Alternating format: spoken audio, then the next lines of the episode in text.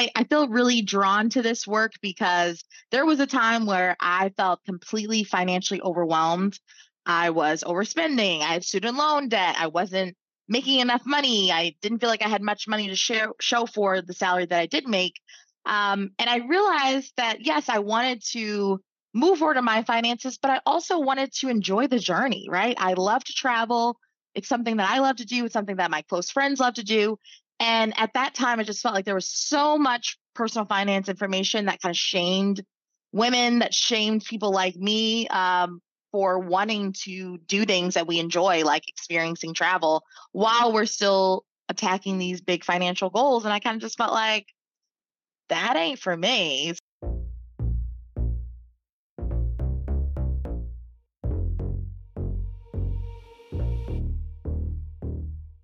Hey, everybody, this is Amber Key, and you're listening to a Bright Idea podcast, a show that sits down with entrepreneurs to hear about the aha moment that launched their businesses. On today's episode, we're joined by Cinneah El-Amin, founder of Flynanced. Flynanced empowers ambitious professionals to effortlessly build wealth by earning more in their 9 to 5 careers without shame. Their award winning community led platform provides a proprietary curriculum to teach financial literacy and career advancement. Flynanced is dedicated to redistributing wealth back into the hands of Black professionals with 275,000 followers and 1,000 students in counting. Cinneah has developed and launched consumer facing credit products at American Express, MasterCard, and PayPal. In 2022, she was named Entreprenista 100 winner by Chase Ink in Best Community Led Business. Cinneah is a graduate of Barnard College at Columbia University and the Wake Forest University School of Business. In her early 20s, the Baltimore native, now working in New York City, was strapped with debt. Even after landing her first big girl job, Cinneah was drowning in student loans, credit card bills, and overspending. Unwilling to sacrifice her love for luxury travel, Cinneah knew she needed to figure out a way to become financially free.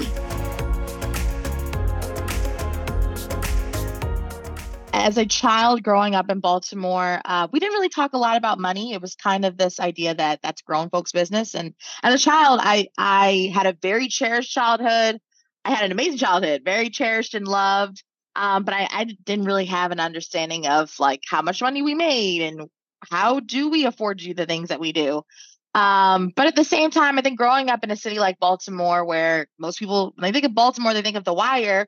I was used to seeing Black people struggle. So I think that that kind of always shown me that, okay, if this is the reality of just pretty much everyone that I know, almost everyone that I know is from Baltimore, um, you know, what else is out there, right? So when I went to college and I went to uh, Columbia, that was like, it was like a culture shock, right? Being surrounded by people that had so much wealth, like almost, you know, and being so conspicuous with the amount of wealth that they have, right? Talking to you know, peers and them talking about, oh, what are you doing over winter break? Oh, we're going to France. Oh, we're going to Aspen. You know, so I, I think, yeah. So I think being in that situation and really knowing for at that point, I did have more of an understanding of where my family was financially.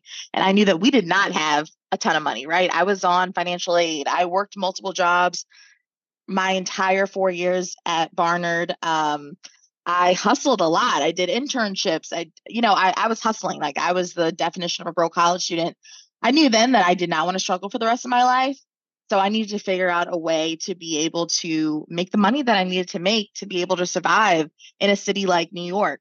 Um, so I think that's when things started to shift for me. I I didn't exactly know how I was going to do it, but I kind of just like set that vision to say, I'm not going to struggle. I want to make you know, at that point, being in college, I was just kind of like, I want to make hundred thousand dollars, like in my twenties.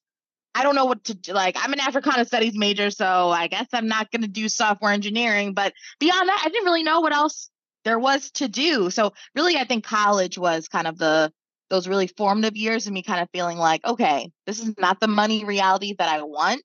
I want to change this. What can I learn? What can I do? I'm willing to hustle for it. Um, and I'm I'm grateful that I think as I started working full time, just the right information met me at a time when I was ready to receive it, right? When I was ready to really learn about financial freedom and building and living on a budget and building wealth. That's when I started to learn about it and really take it seriously. I started to make my own budget, my first budget. I started to read a lot of the books that were recommended in the personal finance community. I was using social media just as a way to learn because again, it wasn't commonplace in my family to talk about investing. Like yeah. the first time that we've ever talked about investing as a family is when I brought it up to my family. It's just like, all right, what are we doing, family? So um, you know, I think it's been transformative not just for me, but my, you know, my entire family and my entire community. And so you mentioned you were an Africana Studies major in college yes. for undergrad. and did you go to grad school as well? Yeah, so I did do a one year master's program um, after college. It was kind of like a hey, you're a liberal arts major, come get some mm-hmm. business acumen for a year. And that was great. That was it was a really great program um, that I did at Wake Forest University School of Business. And I'm really grateful that I did that because I feel like it gave me a chance to you know, be a student again. And it gave me another year to be able to hustle and figure out what I wanted to do. And that's ultimately how I landed in product management at American Express, which, you know, obviously started off my P- my PM career. So was that your first job working at um, American Express? Tell yeah, my about, first job. Yeah. What was that experience like for you? Yeah. So how I kind of landed that job, again, I, I was in this grad school program at Wake Forest, which is in Winston, North Carolina. I knew I did not want to stay in the South. Um, so I was like, I need to get back into New York. I pretty much was just like uh, trying to talk to as many people as I could from like my college network and friends of their friends and you know friends that I knew were working full time in New York City and really just trying to talk to as many people as I could in the hopes of getting you know an entry level role in New York City and you know kind of American Express just really stood out because I felt like everyone I talked to as I was networking was so willing to help me. The, you know, everyone I talked to was so diverse. Um, and I really just kind of felt like I made really strong connections there. And, you know, obviously, who wouldn't want to work at Amex? Has a ton of brand equity. I knew it was going to pay well. Um, and I knew it had roles that would fit what I was kind of looking for in terms of a career path.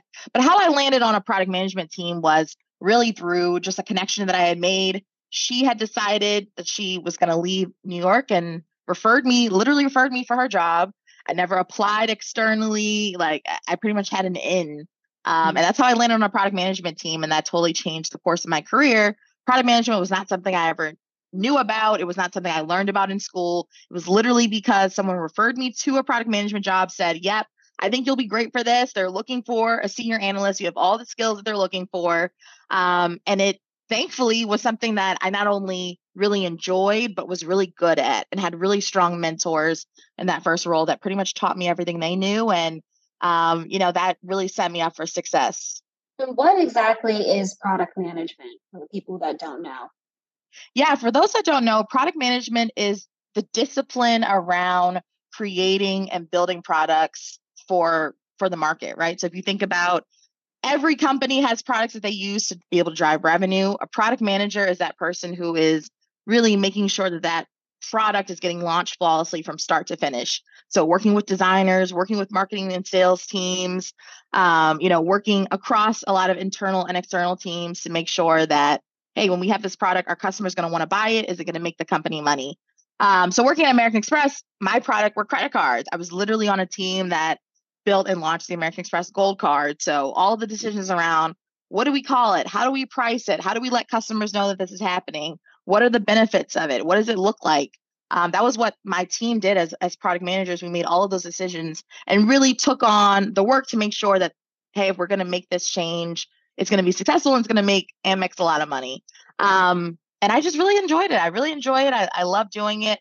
Um, and it's really exploded. I mean, when I started working in product management in 2017, you know, it, it, was it was a discipline, but now there's like so much more that you can learn about product management. There's so many more resources, programs, certificate programs. Yeah. Um, it, it, definitely has exploded as a discipline. So, you know, that's why I love talking about product management under finance because I want more women and more women of color to know that this is a well-paid career path that is in demand, highly strategic, and is a great way for someone like me who was that girl in college who like loved to be like the club president and loved to do all of these things and wear all these hats well actually a great career path for someone like that is product management who knew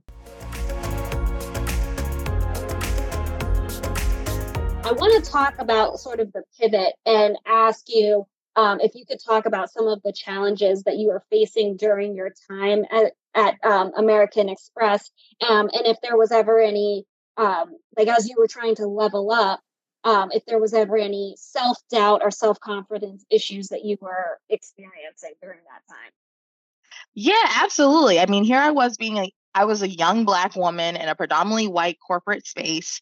Um, I think doubt was something that always popped up in my head, right? I, I mean, I was literally one of the first people in my family to work in a corporate setting on that scale, right? So I feel like I was kind of learning a lot of things for the first time that, yeah, I could talk to my phone, my friends and homegirls about, but you know, it, was all new. There really was no blueprint for me in terms of like how do I navigate these spaces, uh, you know. And here I am, a curvy young black woman. I wear natural hair now. I have locks. I always wore super long nails, right? Like you know, I I was used to kind of having to also navigate respectability politics, politics around like how you should look, the optics of everything.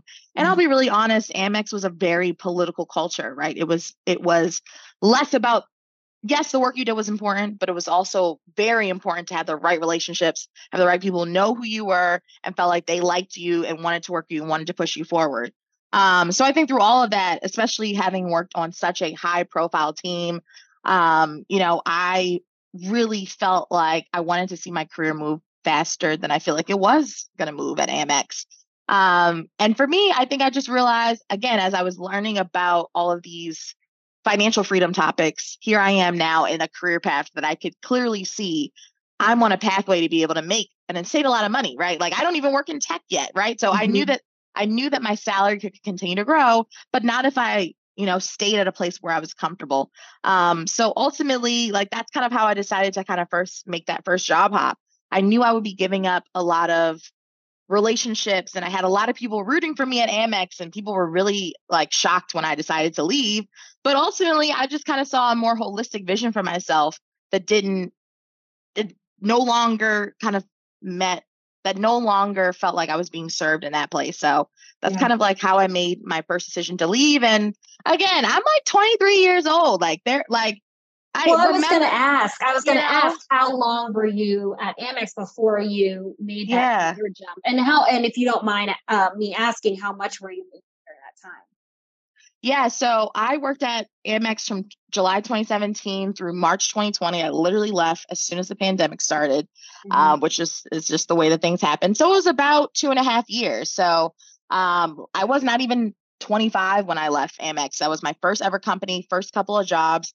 And over the course of that time, my salary went from $72,000 was my first official base salary to just under 100K. I made 99K when I left Amex. Um, and you know, when I when I made that first jump and moved to another company, I mean, my my income grew by fifty thousand dollars in one year just by getting that bump in in my base salary and then getting other bonuses and other things along the way. Um, and yeah, you know, I, I feel like I just kind of learned at that point that it's I, I learned that I had to be really I couldn't be risk averse to do the things that I wanted to do, right? Like if I really was serious about building wealth, if I was really serious about having like a travel abundant lifestyle, being location independent one day, like I knew I was going to have to take risks, right? Like there was no one, there was no one around me that was doing what I wanted to do, right? Like right. there, like so uh, social media was pretty much the only space where I even saw other black women living the life that I wanted, right? Being mm-hmm. able to say like, "Yep, I travel," or like, "Oh my god, I work remote." Like, like before 2020, like I yeah. I did not even think that that yeah. was something that I could even have in my 20s and it would be possible, right? Like, so like the world was changing, but it also was getting me closer to the things that I really wanted. Um, so I just knew that like I just had to go grab them, you know. No, absolutely. And you brought up a good point earlier about when I asked where you were coming from and where you came from, and that the fact that you guys didn't talk about investing uh, growing up. And I I don't think that that's like a unique thing. I think that's very common, right. especially generationally. Um, yeah. But also, uh, we have parents who. I mean, my dad just retired in in um, April, and he was at a company for 20 years like you know um and so i think we are now in this generation where we do um job hop more frequently, but uh, because that was something that you had never seen before, how did you find the courage to make that pivot and sort of how did you pivot to that higher paying job? I think that I've I've always been someone who is extremely goal oriented, and I've you know like my friends will always say like, Cinneah, you're the type of person if you put your mind to something, you're gonna do it. Like there's no question about it. Like nothing's gonna get in your way. Um, so you know, as I'm like literally reading all these books, they're just like, this is literally how you build wealth. If you have no money today, this is what you start doing. This is what you start investing in. If you can save 50% of your income or more, you will be able to retire in X number of years. Like, you know, yeah. I, am a girl that love to follow some instructions. What you mean you're giving me a whole blueprint? So yes. I think it it became less scary to kind of feel like, wow, if all of these people who are now multimillionaires are writing these books, everyone's saying the same thing. Like this is now the same information that, like, if I look at, you know, even these huge investors like the Warren Buffetts of the world, they're all saying the same thing. Yet somehow this feels like novel information to me. Like I feel like I've unlocked some secret treasure here because I'm just like, is it really this easy? Um, I think it made it a little easier for me to kind of see that, okay, this is a calculated risk that I'm going to take to get me closer to, again, that holistic vision I have for my life, right? That it's mm-hmm. like, yes, this might feel like, and it definitely was, like, don't get me wrong, it definitely was scary to leave that first job at Amex. But I kind of reminded myself, like, what are the pros and cons, right? The pros are I'm going to have more money to be able to pay off this student loan debt. I'm going to be able to potentially have more money to travel with. I'm going to be able to say my net worth can grow. I'm going to be able to just feel like I have more stability, right?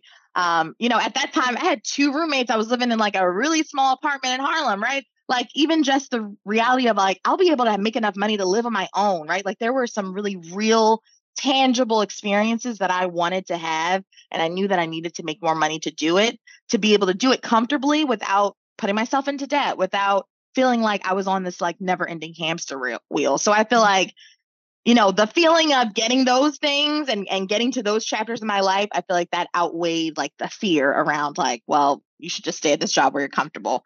Yeah. Um, and in terms of that pivot, you know, this is something I talk about a lot on Flynanced, right? Like I, I really feel like I was kind of following an order of operations around growing my money, right? So again, at Amex, like before I even left Amex, I really made sure that I could exhaust my options, right? I moved to a team internally that paid me more. So once I did that, and once I pretty much knew, hey, as a manager or senior manager, I'm probably not going to make more money at Amex. Like I will probably have to wait X number of years before I get to that next level before they're even willing to pay me more. That's just the way mm-hmm. it is. Mm-hmm. Now it's time for me to look elsewhere. And I stayed within my same industry. So, like, I talk about this a lot, but like, I was not looking at the big tech companies of the world. I was looking at who are the competitor companies that are right down the street that do the exact same thing that Amex does, where I also probably have connections, right? I probably also have people who have previously worked at Amex that may work there now. And that's exactly what I did. I just jumped to a competitor company that was still in New York City, who did the exact same thing. I went from Amex to MasterCard. Like they literally do the exact same thing. And on yeah. top of that, like I said, I had really close teammates who had recently made the pivot over to MasterCard. So they were also able to refer me. They were able to speak highly of me when, you know, that hiring manager back in those days was in the office saying, Hey, you know this person, right? Like they worked at Amex, right? So all those things I feel like made it really possible for me to make the pivot and make it really efficiently uh, without feeling like I had to burn myself out or apply to all these jobs. Like I was working smarter, not harder. Also like from hearing you speak, it sounds like you're really working your network, which yes. and, and using your mentors. And so I um, you know, for a lot of people listening that follow you, you are a digital mentor. So I really want to know from just what just those facts and also your experience, like what was that aha moment that led you to start Flynanced? Because you you spoke earlier about the Warren Buffett's, the self-help books that you were reading about investing and there's a scripture in the bible somewhere that's like when we make it to these le- to this level we have to give uh, pull each other up and give back yes. to our communities. And so i really see Flynanced as like giving back to our communities. And so what was like did you have like a single moment that you were like i'm going to help women out no, there was not. There was. It was like a series of really weird moments that were happening to me where I was just like, "Oh God, why is this following me around?" So we got to take a step. We got to take it all the way back. So here okay. I am, 2018. I'm literally still at Amex. 2018. I'm trying to get my money together. Um, and here I am, still also traveling. Like I'm still like taking little trips here and there, taking little girls trips. Um, and every time I would travel, like people would be DMing me like on my personal page, like friends, being like, "How are you doing this? How I want to travel? Like, I see you traveling. Like, you and your best friends are always going places. Like, how do I get like y'all?" Um, and I was just like, mm, "Okay, I'm. I guess people don't know how to travel. Like, I didn't really take it seriously. Yet at the same time, here I am learning about this money, and I just feel like, oof, like I feel like I like it's so hard for me to find like other young black women talking about like the stuff that I care about. Yeah. Okay, so it's that happening. That's also happening. And then like this like idea kept popping in my head and it like I, I like to tell the story that I kind of just felt like it was like sitting on the back of my neck. Like, you know, just like something that is just like it's kind of knocking at you to kind of be like, hey, like, nope, I'm not gonna let you go. Mm-hmm. Um, this idea of like, why is no one talking about like traveling and money together? Like that's really how Flynanced was born. I didn't even talk about nine to fives when I started Flynanced. I was only talking about travel. I was talking about debt freedom. I was talking about living on a budget and saving for travel. Um, and that's really where Flynanced was born. I mean, literally, like I was just having these conversations amongst friends, and one friend gave me the name, which is like, "Well, you're so fly, you love fashion and flights and finance. Like, why don't you call yourself Flynanced? And I'm just like, you know, like, so I was having all these moments where I just kind of felt like these synchronicities were happening, and I'm just like, oh well, maybe I'm meant to do this. But then imposter syndrome set in. I think fear of also, you know, I, I remember when I first told some of my family members, like, hey, I'm thinking about like talking about money online. And they were just like, don't do that. Why would you do that? Like, whoa, like money is taboo. Like, just, you know, again, all of these tropes and limiting beliefs around money started to bubble up within me to say, well, I'm not an expert. Like, who gives me the right to say that I'm going to talk about money and talk about these things? Like, I'm no expert. I'm figuring things out on my own.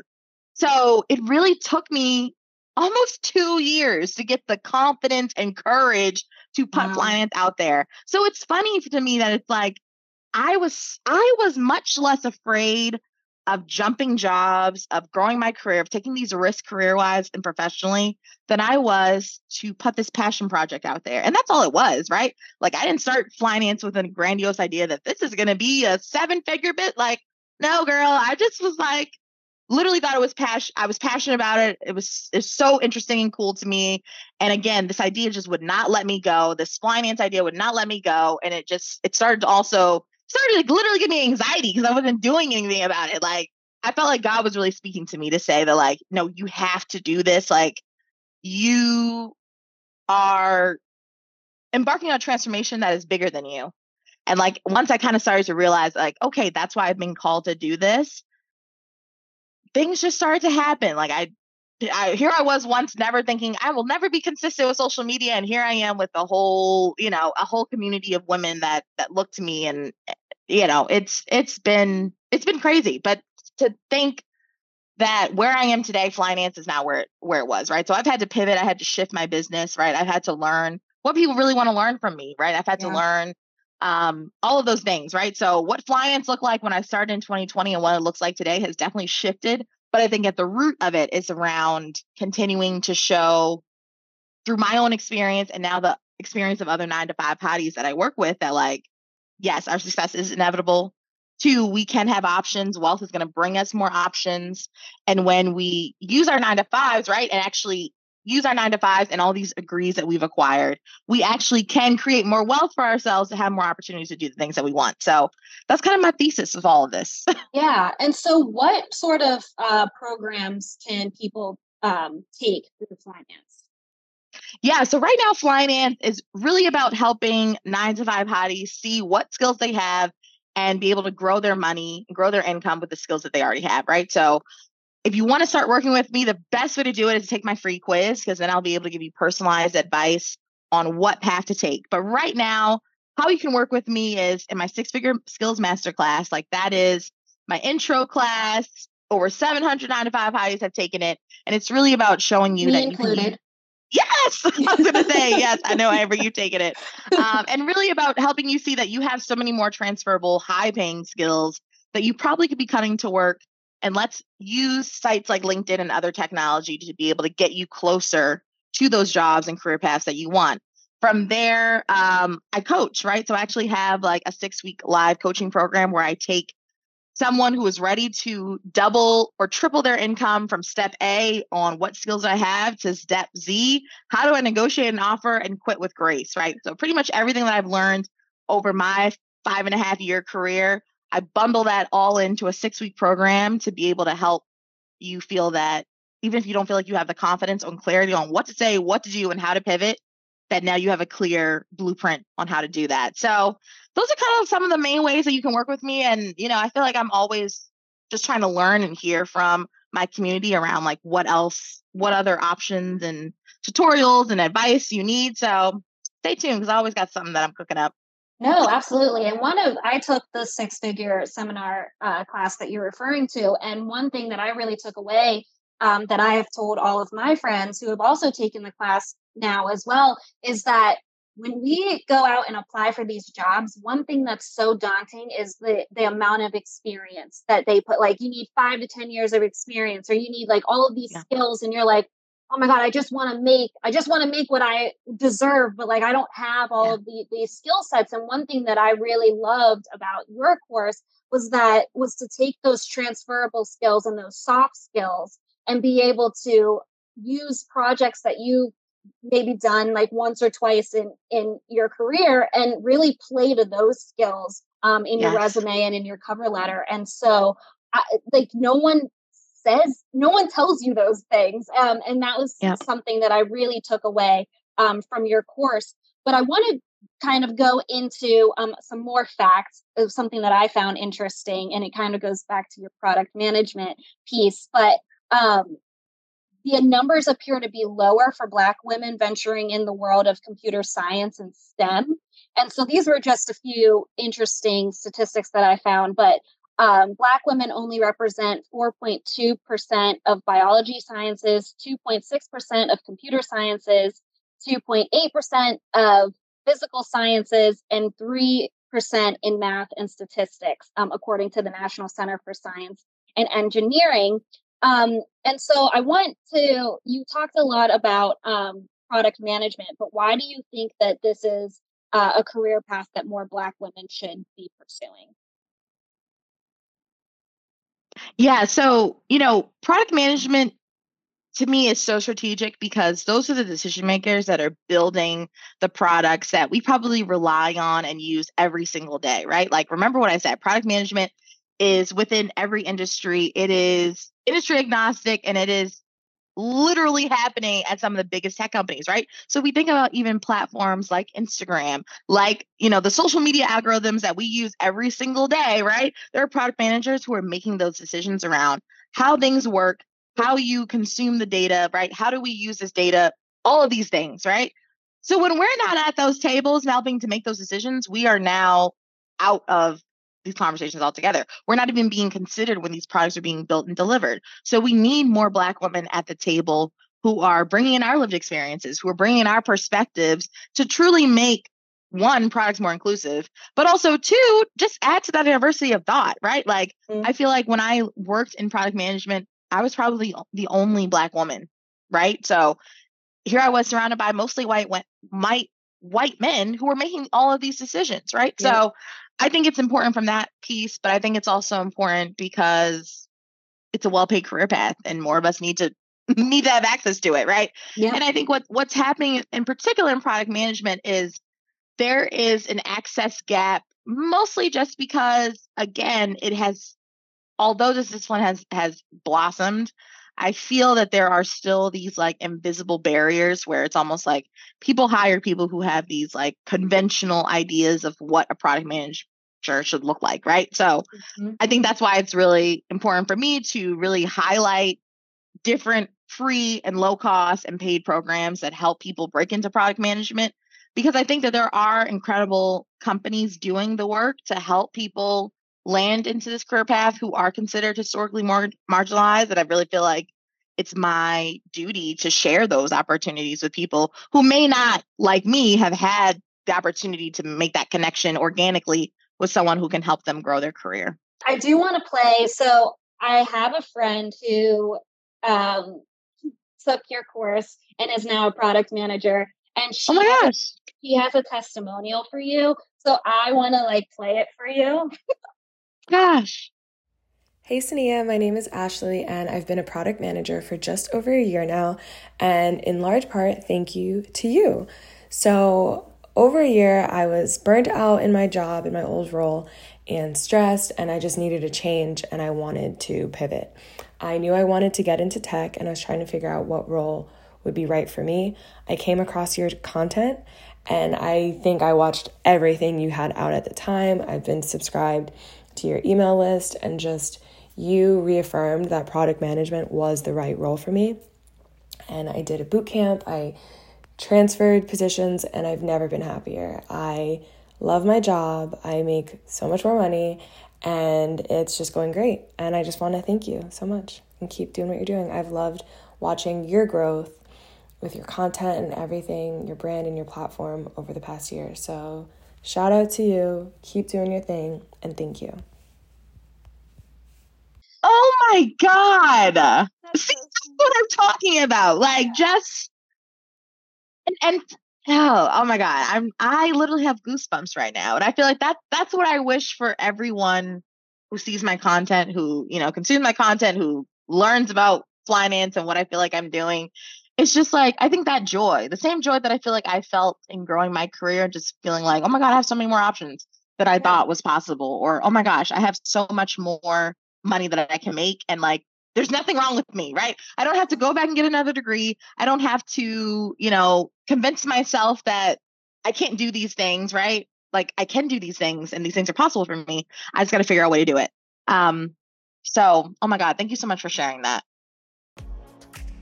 Thank you, Cinneah, and thank you, listeners, for tuning in. That's it for this week's episode of A Bright Idea. This week's episode was so packed with so much great information that we decided to do a part two. So come back next week as Cinneah takes some of our listener questions to help you advance your career. You can support her business by going on to flynance.com and signing up for one of her courses. You can also follow her on Instagram and TikTok at Flynanced. That's spelled F L Y dot N A N C E D to stay up to date on tips and for new courses available. We're building a community of support here at A Bright Idea, so follow her on social media, give her reviews, and tell all of your friends. You can listen to A Bright Idea on Spotify, Apple Podcasts, and anywhere else that you listen to podcasts. Until next time, I'm Amber Key.